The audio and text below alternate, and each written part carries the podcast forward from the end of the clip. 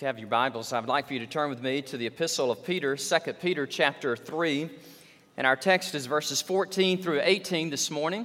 And the title of the sermon is Growing in the Grace of Our Lord and Savior Jesus Christ. This is not your typical Christmas message in that I am finishing up a series of messages we've been studying over the last few weeks and months. Uh, Tuesday night, we'll share a more typical um, Christmas message, if you will, albeit it will be a, a, abbreviated, shorter. But I've been so excited about uh, closing out this epistle because, especially because of this epilogue, this concluding word by the Apostle Peter, and he's talking about the grace of God, the grace of Jesus Christ. This is a very uh, Christocentric message, as all messages should be in a Christian church. They should center and focus on the person and the work of Jesus Christ. And that's exactly, it's precisely what we will do today as we accentuate, highlight, and focus on the grace of God. The grace of God is God's unmerited favor, it is His love, it is God not giving to us uh, what we all deserve. What we deserve is death and punishment. I don't think anybody would disagree with that because we all are by nature and by choice, we are sinners. But God demonstrated His love toward us in that while we were still in our sinful state, Jesus Christ came and He died for us. And the Bible says that He died a vicarious, substitutionary death. He took our place on the cross. He bore our sin, our punishment, our guilt, our stain, our immorality, our adultery, our drunkenness, all of our sin, the Bible says, that God the Father put squarely on His Son, Jesus Christ. And the sinless one, who knew no sin, took all the sin upon himself, and he paid our ransom. He paid our price, so that if we will trust in him and believe in him, when we die, we spend eternity with him in heaven. Now, that is the message of Christmas. That is the message of Easter. That is the message of the Christian faith in, in its total, in its sum, that God so loved the world that he gave his son Jesus that whoever believes in him would not perish but have everlasting life.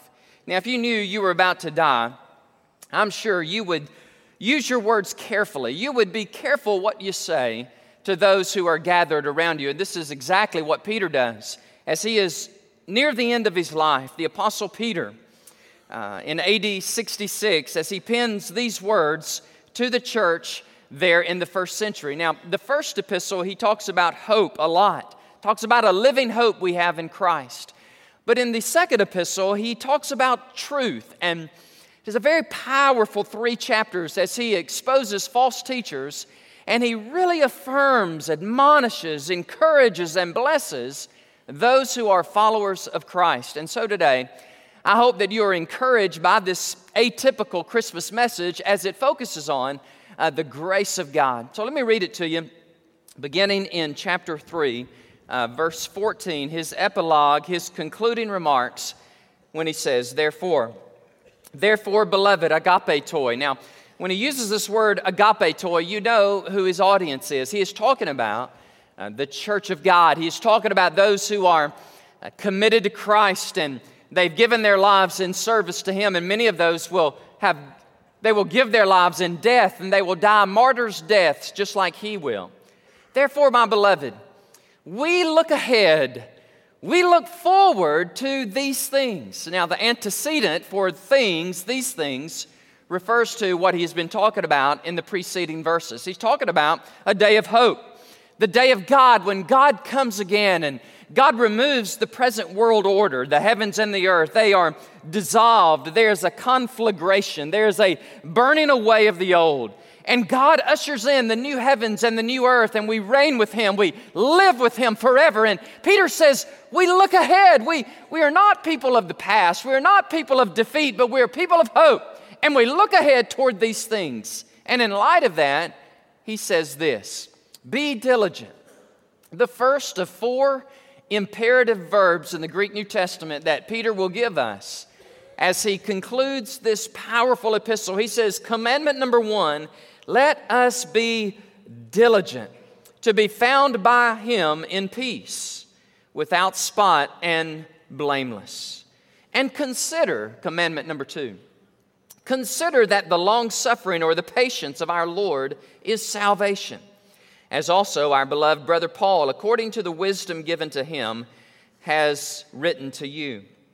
As also in all of his epistles, in his epistles, speaking in them of these things, in which are some things hard to understand, which untaught and unstable people twist to their own destruction, as they do also the rest of the scriptures. You, therefore, notice the contrast. Uh, you are not false, but you are true. You are not those who twist, but you are those who believe. He says, You, therefore, beloved, agapetoi, since you know this beforehand, here's commandment number three beware or be on the alert, lest you fall from your own steadfastness, being led away with the error of the wicked. And then verse 18, he uses this four, fourth imperative. He says, but grow. Now, this imperative is a little bit different than the other three preceding. This one is actually a present active imperative, which means it's in the present tense, which is habitual, ongoing. And he says, let, our, let us grow continually, habitually. Let us continue to maximize, if you will. Let us continue to move forward in grace. Man, what a good word. Let us, let us grow in the grace and the gnosis, or the knowledge of our Lord and Savior Jesus Christ. And then he finishes with this crescendo of praise. He finishes with this resounding, reverberating glory to God. Listen to what he says To him be the glory both now and forever. Amen. Father, we thank you for your word today. Thank you for the promises of Scripture, and we thank you for the warnings also. Thank you, God, for each person that is here today listening to the Word of God as it is preached from this place. I ask you, Lord, to speak to us. Father, we ask you to, to reveal things to us about us that we need to change. Reveal things to us, so God, about yourself that we need to applaud and we need to appreciate, worship, and adore. Lord, we truly don't want to miss a thing. We don't want to miss anything that you want to speak to us today. God, thank you that in the midst of your holiness, that in the midst of your power and your wrath, that you're also a God of grace, a God of mercy, a God of compassion, a God of peace. And so, Lord, today we want to find you. We want to meet you in your word. And Lord, as I'm praying to you now, I'm going to ask you to reveal yourself in such power, in such conspicuous, inexorable power today that there may be a person that for the very first time in this setting, in this place, they would see, God, how very much you love them. And before this hour is over, Lord, they will have trusted you, repented of their sins, and placed their faith in you. Lord, that is my prayer. And I also pray, Lord, for the body of Christ, the church of God here at Great Hills, that you would bless them, God, and may they grow in peace, and may they grow in grace and in knowledge. For this is our prayer in Jesus' name. Amen. In verse 14, I want to just share a word of introduction with you because we, we really began in verse 15 as we're going to look at a portrait and a personification of grace. But before we do that, let's look at verse 14 again. Peter says, Therefore, let us look forward to these things, these things of hope, and let us be. Uh, interesting word, spoudazo, and it's where we get the English word speed or speedy. Let us hasten, let us be speedy, let us make every effort, really is a good translation, with alacrity, with eagerness, with excitement. Let us be diligent to be found by God when God comes again, or when we close our eyes in death and we move into the presence of Almighty God. May we be found in a place of peace. The Greek word there is eirene, and it means tranquility when I was taking Greek in uh, undergrad and graduate courses, I took a lot of years of Greek, and, and, I, and I have a hard time remembering how can I remember that eirene means Greek? And I just thought of the word Iran, they have no peace, so that, that was it. I just remembered it. Well, eirene, it means peace. And so it means the cessation of war, it means tranquility, it means to be right with God and right with our fellow man, right with God vertically, right with our fellow man horizontally. And when God comes, let us be found in peace. Watch this. Not, verse 14, in spot. Now, the, the word there, spot, in, in, if I'm in verse 14, if you, you may want to just underline this word, it's a very interesting word. It's the Greek word aspiloi. The word spiloi is where we get the English word spill or spot or stain. But whenever you put the alpha privative in front of that word or the negate or the alpha, for example, if you're a theist, you believe in God. If you're an atheist, you do not believe in God.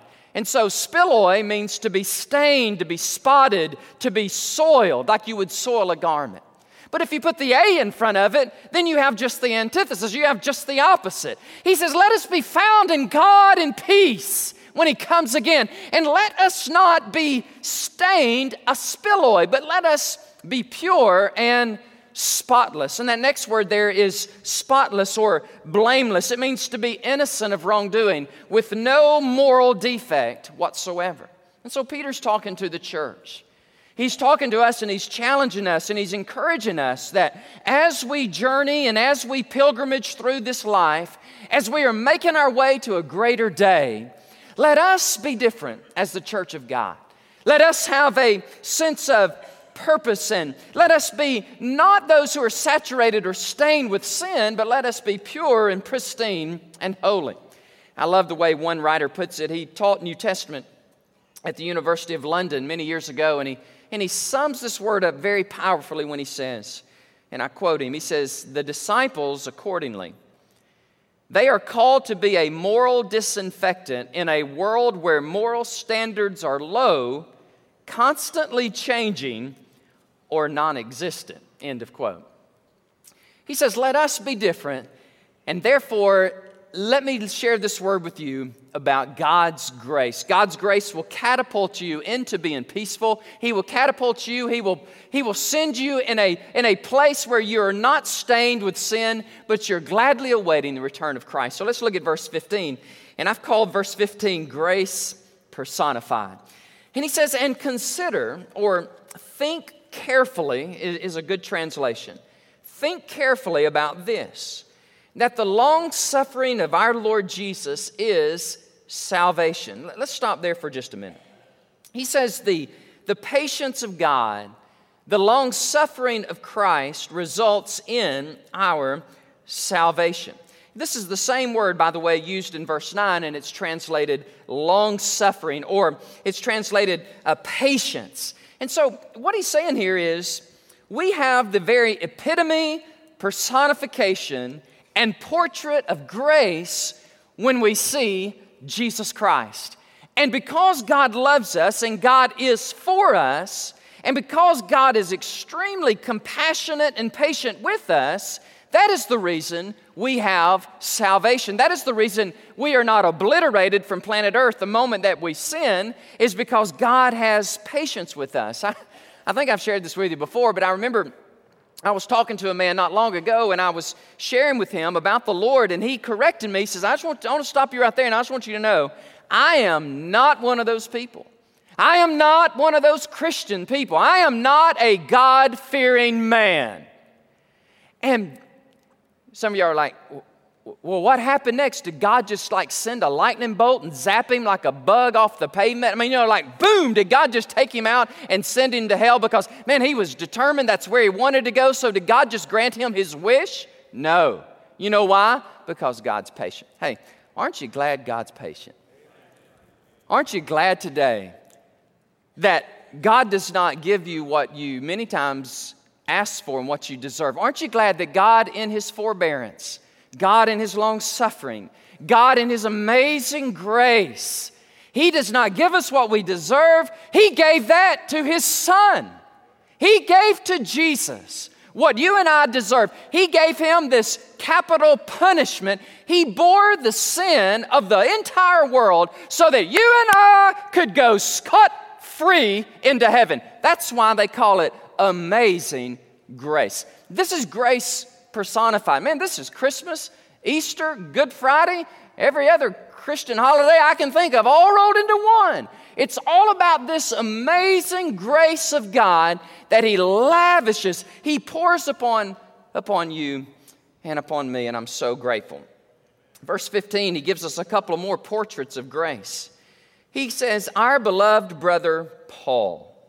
Now, this is interesting to me. In Galatians chapter 2, Paul confronted Peter, the same guy who's writing this epistle. In Galatians chapter 2, Peter was playing the part of a hypocrite. Peter was, um, Peter was um, being hypocritical in his uh, dealings with the church. And Paul called him out on it and said, Peter, you're playing the part of a hypocrite. You shouldn't do that. You're acting one way with the Jews, you're acting another way with the Gentiles, and you need to get right with God. Paul called him out. And so, so much for the fallacy of the, of the Pope. People say, well, the Pope cannot sin. Well, the first Pope sinned. You know, you know what I'm saying? Peter sinned. He, he, he sinned because, and Paul called him out and so instead of being grudging, instead of being bitter, instead of being unforgiving toward Paul, he's just the opposite. In fact, he says, He is my agape brother. He is full of the wisdom of God. You know what I call that? I call that grace. When you can forgive someone, that has harmed you, yet whether they was right or whether they were wrong, and you can extend grace and forgiveness and compassion and mercy to them, man, I tell you, that is a beautiful demonstration of the Christian faith.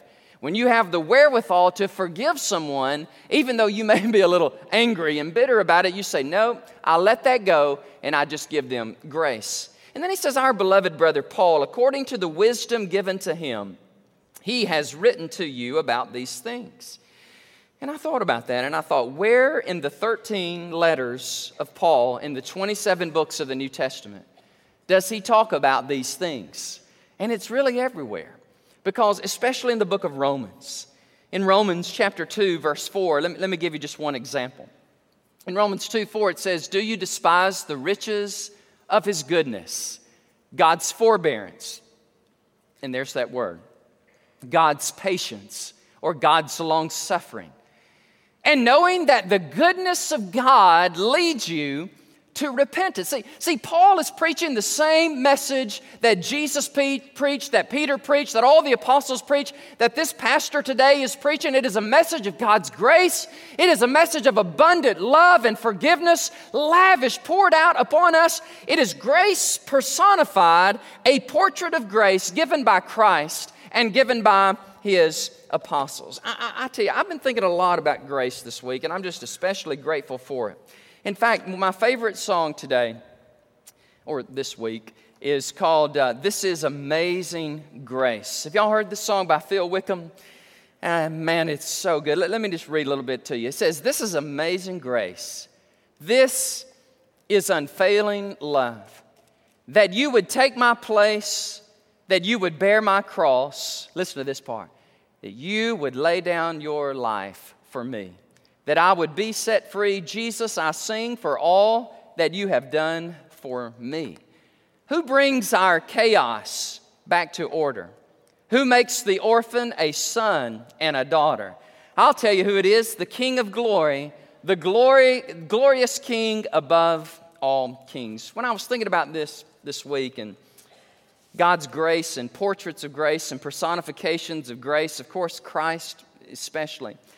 I thought, for some reason, I thought about a man by the name of Randy Chatham. Randy was a member of the first church that I served as a pastor in the Dallas Fort Worth Metroplex area in Keller. I, Randy came to church, and there are some guys you just can't miss them when they're six foot six, about 300 pounds, about my size. You know what I'm saying? About six six, 300 pounds. Come in. And his story was amazing. Randy was a member of the notorious Fort Worth, Texas motorcycle gang called the Bone Crushers. they didn't go around singing Christmas carols, by the way. The Bone Crushers, true to their word, they were a mean, renegade bunch of guys. And Randy, uh, the, the, well, getting ahead of myself. So, Randy was. Uh, put on a dare. Somebody dared him. They said, I dare you to go to church. And he says, I'm not afraid of nobody, no God, no religion, or anything. And so he did. I mean, he was, I mean, decked out in his, his motorcycle regalia. I mean, mountain of a man. He went and sat in the back seat. He folded his arms and he just stared at the preacher, just stared at him, just like a couple of you over here doing to me this morning. I'm just kidding, just kidding. they just, he just kind of sneered and he just stared at the preacher. Well, the preacher got up and he just preached on the grace gospel of God. How it doesn't matter who you are, doesn't matter what you've done. If you will come to God and repent and say, Lord, I'm sorry, forgive me, God will wipe away your past and you will be a new person. And that's precisely what happened to Randy Chatham. God miraculously touched this man. This man hated people. He terrorized. I personally, firsthand, heard his neighbor come to me and said, This guy used to terrorize me. I mean, he scared the out of me because he is this mountain of a man. He would shake his fist at me. And so he hated people, he hated children, he hated life, he hated God. And in a moment, God touched him and saved him. I baptized him. Yeah, I baptized him, lowered him down, and raised him. I'm still amazed today that I was able to bap- baptize this guy. Fortunately, you're very buoyant and light in water. And so, baptized him, baptized his wife, wife Denise. God gave them two precious children, two girls. And he just, I mean, he was like a doting father. I mean, he said, how does, how does that happen? I mean, really, time out. I'm not a very religious person, but can you explain to me how in the world does that happen? It is called grace. It's called amazing grace. When God would take a person like you and a person like me, a person like Randy, and He would so transform them and change them and forgive them, I call that a portrait of, of grace. In verse 16, Peter goes on as he's teaching us. In verse 16, he talks about those who pervert grace. And he says in verse 16, now Paul does write in his epistles, and he says some things in them that are hard to understand. And I don't know about you, but when I first read that, I was like, Amen. Somebody else sees this. I mean, Paul's letters are not always the easiest to understand, for example, the book of Romans. But he said, But some people take thing, these things that he has written. These are untaught and unstable people, and they twist Paul's words, if you will, to their own peril or destruction, as they do the rest of Scripture. He describes those who would pervert the grace of God by saying they are unstable people, they are untaught people. And, and again, I don't, I don't have to go through what y'all read and experienced this, this week with all the, the brouhaha about Duck Dynasty and what Phil Robertson has said. And, and, and you know, people, people take the grace of God and they, they twist it and they truncate it and they manipulate it, and they usually do one of two things. They add to the grace of God and become legalists or they take away from the grace of God and they become libertarians. Let, let, let, me expound upon that for just a moment, because that is precisely what was happening in the first century, and it is what is happening in the 21st century. These untaught, unstable people, they, they take God's word and they, and they twist it and, and truncate it in such a way that it doesn't come out as the grace of God. It comes out of some kind of man made religion. Now, l- let me share some verses with you from Paul's writings to the, in the book of Galatians and in the book of Romans, where he addresses both the legalist and the antinomians or the libertarians.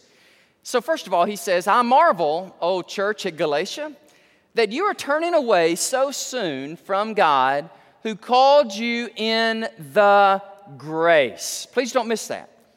I'm so amazed that you have abdicated, that you have turned away from God's grace, and now you've gone to a different gospel, which is really not another, but there are some who twist, truncate, trouble, annoy you, and they want to pervert the gospel of Christ. Now, give you a little bit of context. The Judaizers, the legalists in Galatia, they came into the church and they said, Yeah, we know all about this God's grace, God's grace, God's amazing grace, blah, blah, blah. But let me tell you what it's really about.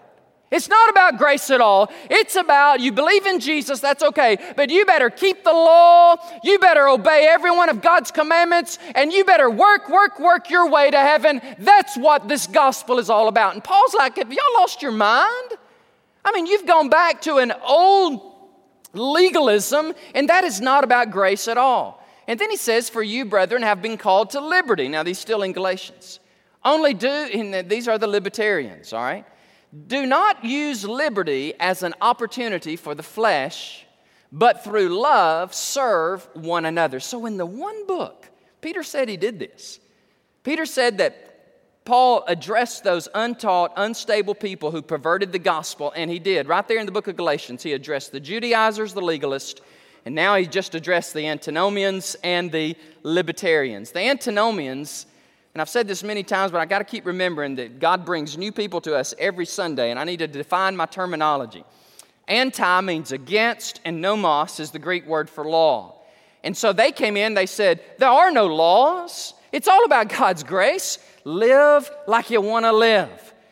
Have sexual relations with as many women, guys, as you possibly can and drink and party all that you want because it's okay, because God's forgiven us and we're on our way to heaven. Woo! Man, what a religion is it? And Paul says, Y'all have lost your mind.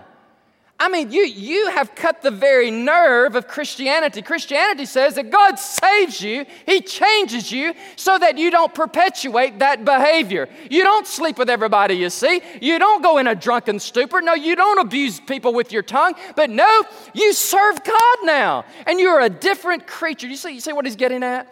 He's addressing the Judaizers on the one hand, the legalist. A lot of Baptists today who are Pharisaical they add to the commandments of God, and their religion is such a religion that it is man made. It has little to do with grace, has a lot to do with law, and we have truncated, we have missed the whole message of the gospel. And then in Romans, he says, And what shall we say then? Shall we continue in sin that grace may abound? Heaven forbid. He said, No. How shall we who died to sin live any longer in it? So I hope I've given you ample evidence and examples of where Peter referenced Paul, and Paul dealt with those who misinterpreted the grace of God.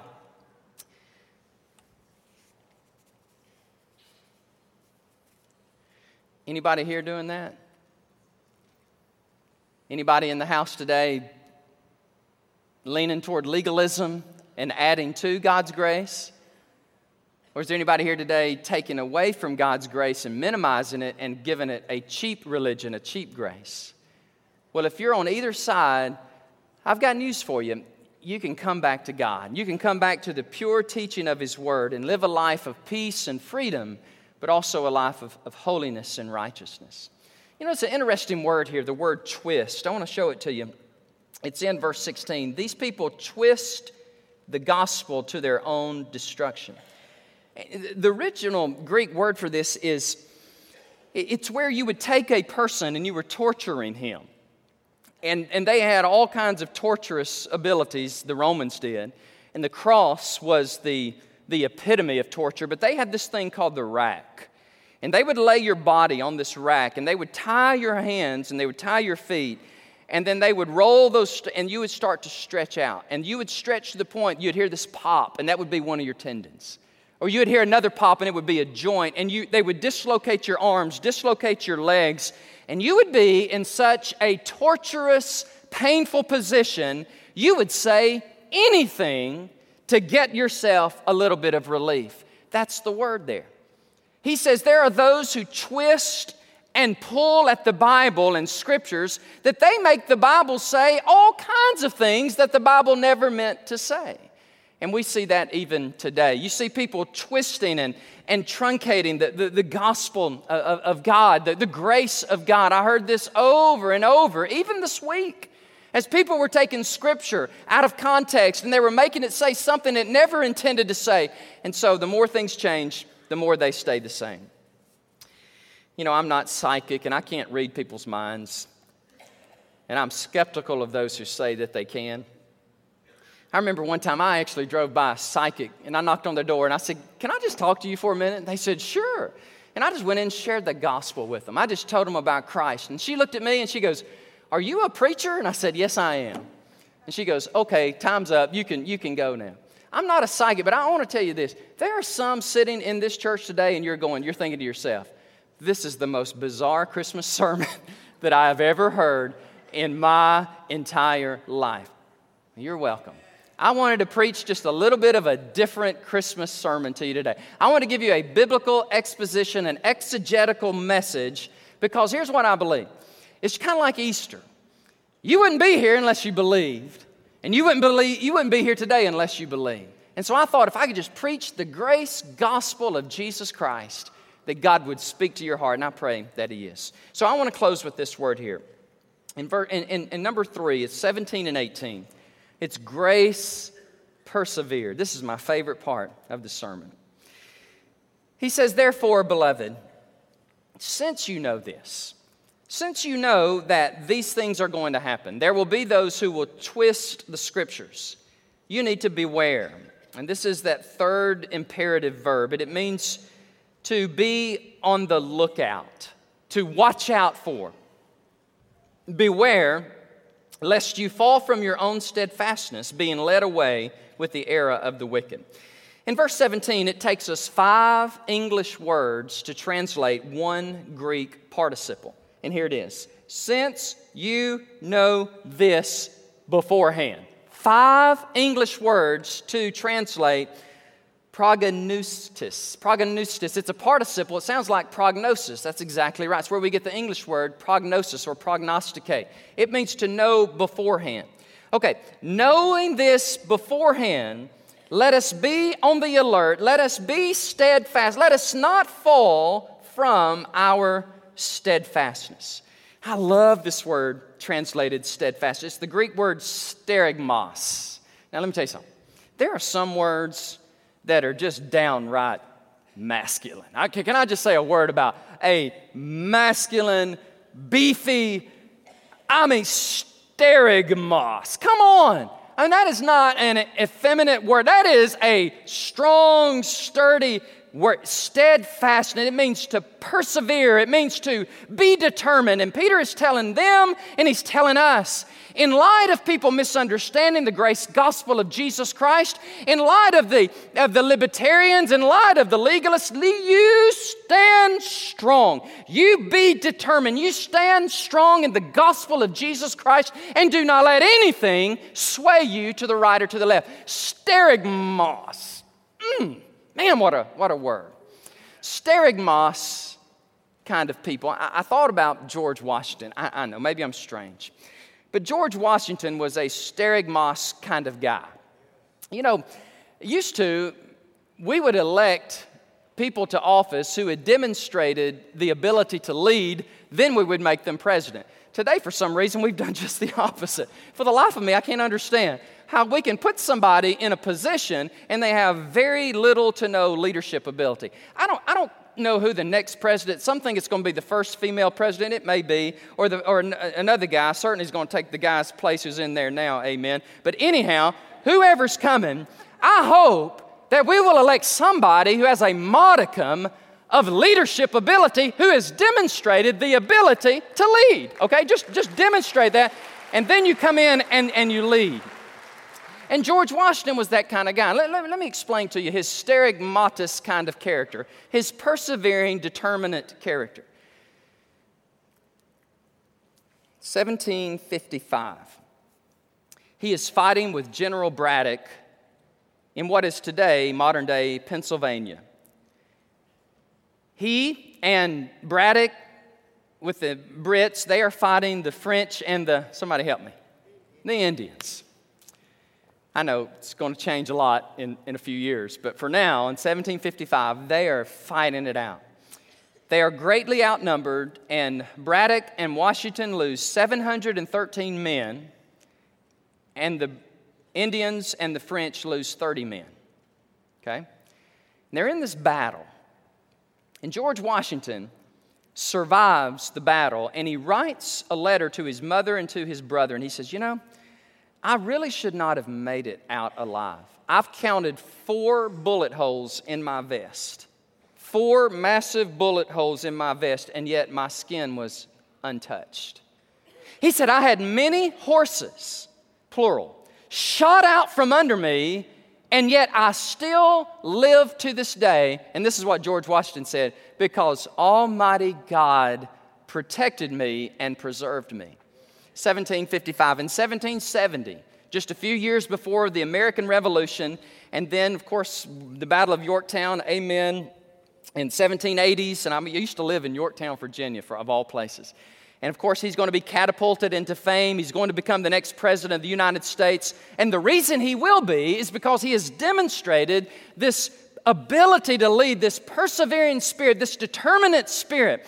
And this is what he, he went back in 1755 and he met one of those Indian chiefs. And the Indian chief, excuse me, in 1770, which is 15 years removed from the battle, the old Indian chief said, I was a young warrior then.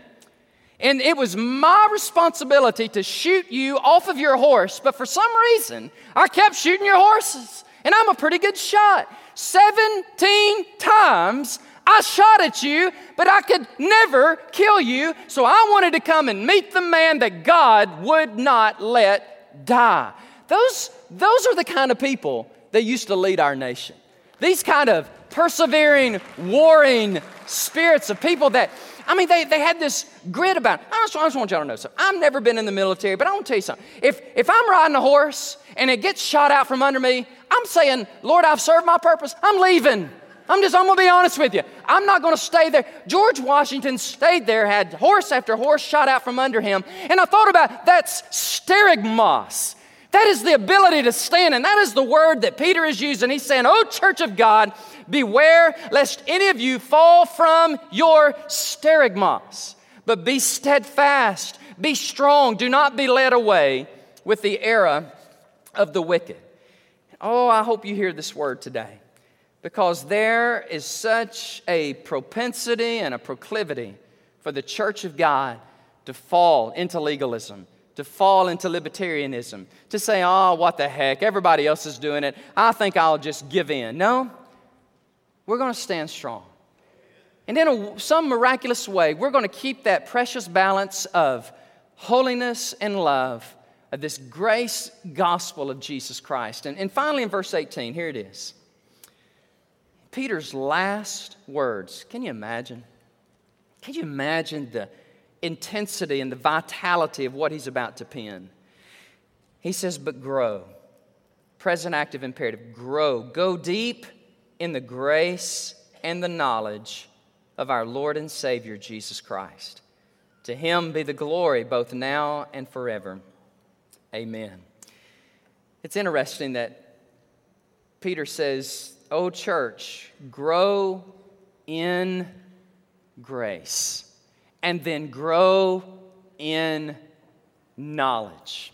And it's interesting to me that he did not say grow in knowledge and grace, but he said grow in grace and in knowledge. I think it's because the Holy Spirit certainly knows that the older we get, the more educated we can become, but the less like Jesus we become. Some of us do in our years of following Christ. And it's, it's almost like, you know, you got on the one hand, you got this guy who says, Well, I don't care if I'm as dumb as a rock theologically, I'm just going to be nice to people, I'm just going to be gracious. And I think that's erroneous. And then you got other people say, Well, I'm going to be brilliant theologian and I'm going to know everything the Bible says, and you just better get out of my way because I've got little tolerance for you, inklings, you ignorant people below me. You know, and, and, and we sometimes we, we go there. We, we we gravitate to where God has gifted us.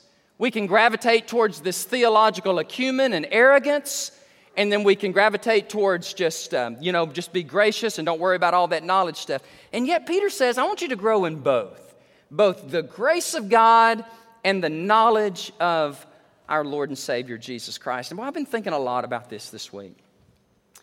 Grow in grace and knowledge. How do you grow in knowledge? Well, that one's easy. You grow in knowledge by reading your Bible, by going to a church that actually teaches you, that preaches the Bible, that, that goes, go to a, a small group or go to a fellowship where they actually expose you to the teachings of Scripture. That's one way you can grow in knowledge. But how do you grow in grace? I'm thinking about this. How do you grow in the grace of God? And here's, here's how I think you do it you grow in God's grace by being reminded of how gracious God has been to you. You know, it's hard for me to be upset and legalistic and mean spirited if I can just take a moment and remember from the pit from which God dug me and lifted me out and saved me, it's easy for me then to exhibit grace to others. And then this verse in John 1:14. I got one more verse for you. I want to share this one with you and we're done. John 1:14 says this. And the word became flesh. Now some of you are going, "That's right. That's the Christmas sermon. Preach that." And the word became flesh and dwelt among us, talking about Jesus Christ. And we beheld his glory, the glory as of the only begotten of the Father. Here it is, full of grace and knowledge. Full of grace and truth. Peter closes his epistle with this doxology, this anthem of praise, when he says, This is it grow in grace and knowledge of Jesus. To him be the doxa, the glory, both now and forever. Amen. Oh man, that's, that's what I want. That's what I want for the church that I pastor. That, that's what I want. I want for you and for me to grow in God's grace, to be people who are people of forgiveness, people who are people of grace. I'm reminded of Jesus when he sees this woman caught in adultery and and everybody, the legalists, the Judaizers, have their stones and they're ready to pelt her and kill her. And Jesus, he says, Whoa, whoa, wait a minute. If, if you have never sinned, then by all means, kill her with your stones. And of course, they drop their stones one by one. But Jesus comes to this woman and he says, Now, lady, let me tell you something.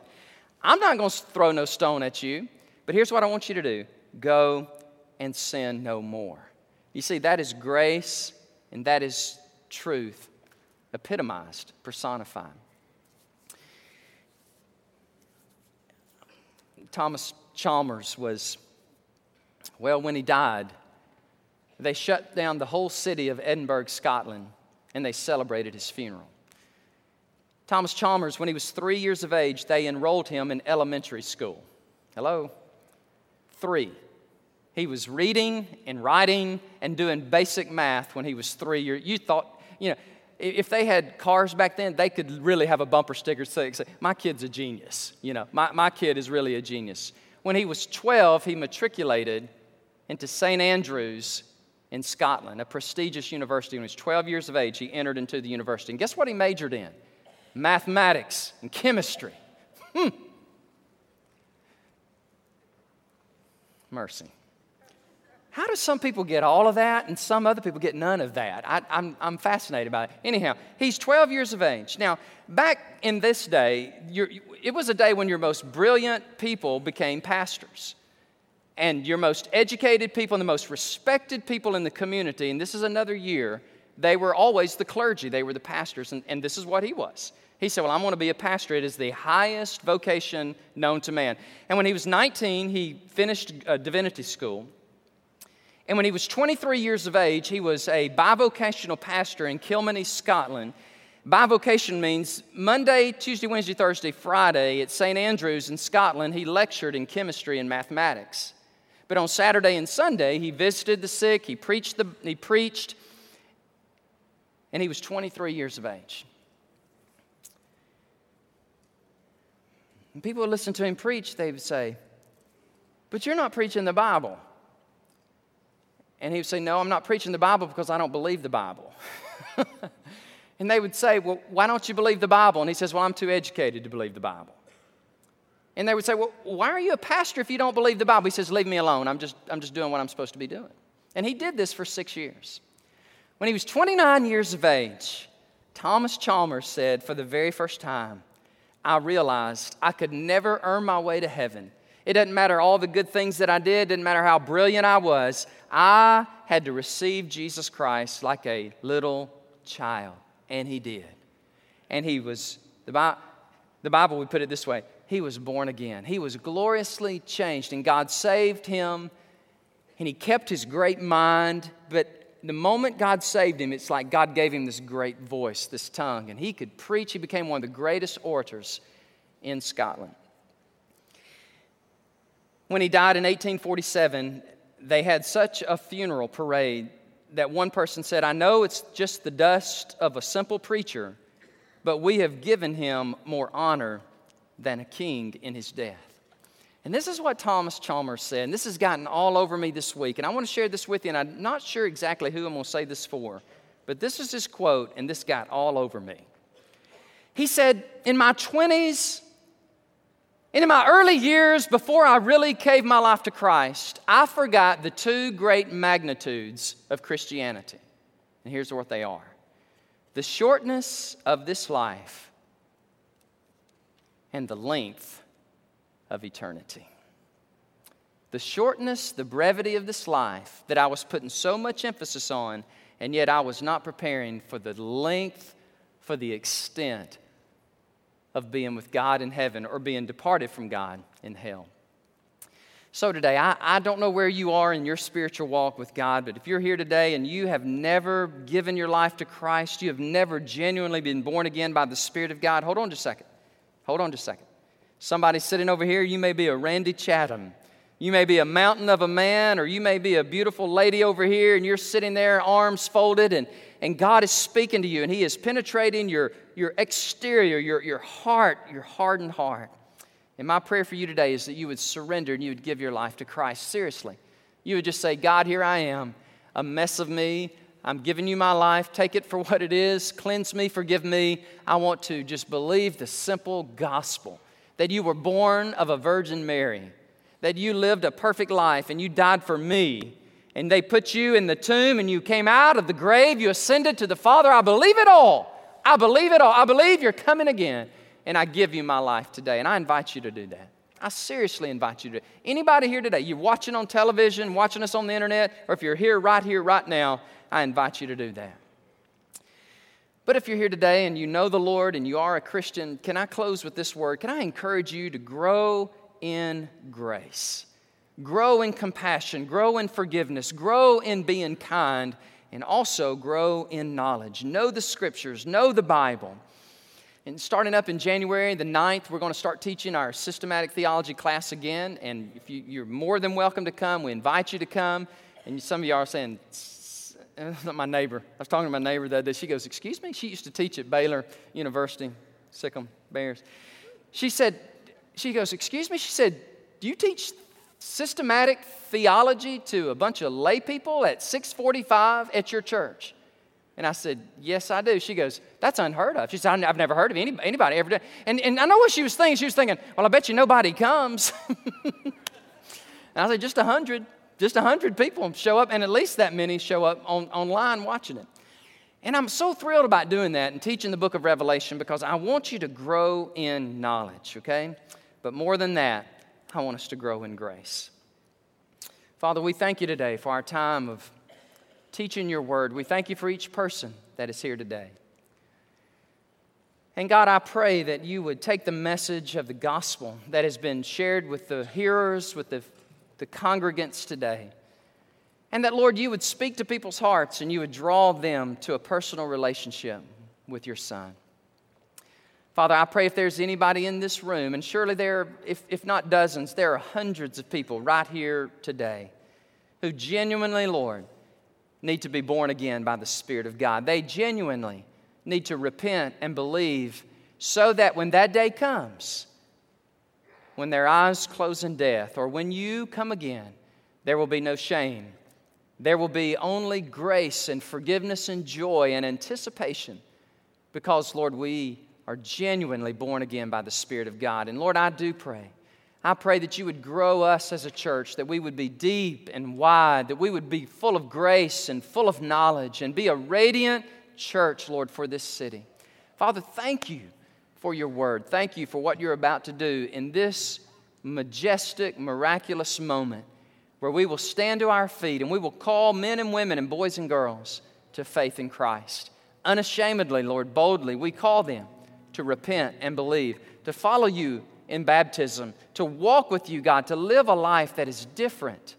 Not a libertarian lifestyle that anything goes, everything goes because we're forgiven. No and certainly not a legalistic lifestyle that places more demands and more stipulations on people. But God, help us find the center. Help us find the sweet spot of the gospel where we live in grace and we live in truth. And this is my prayer in Jesus' name. Amen.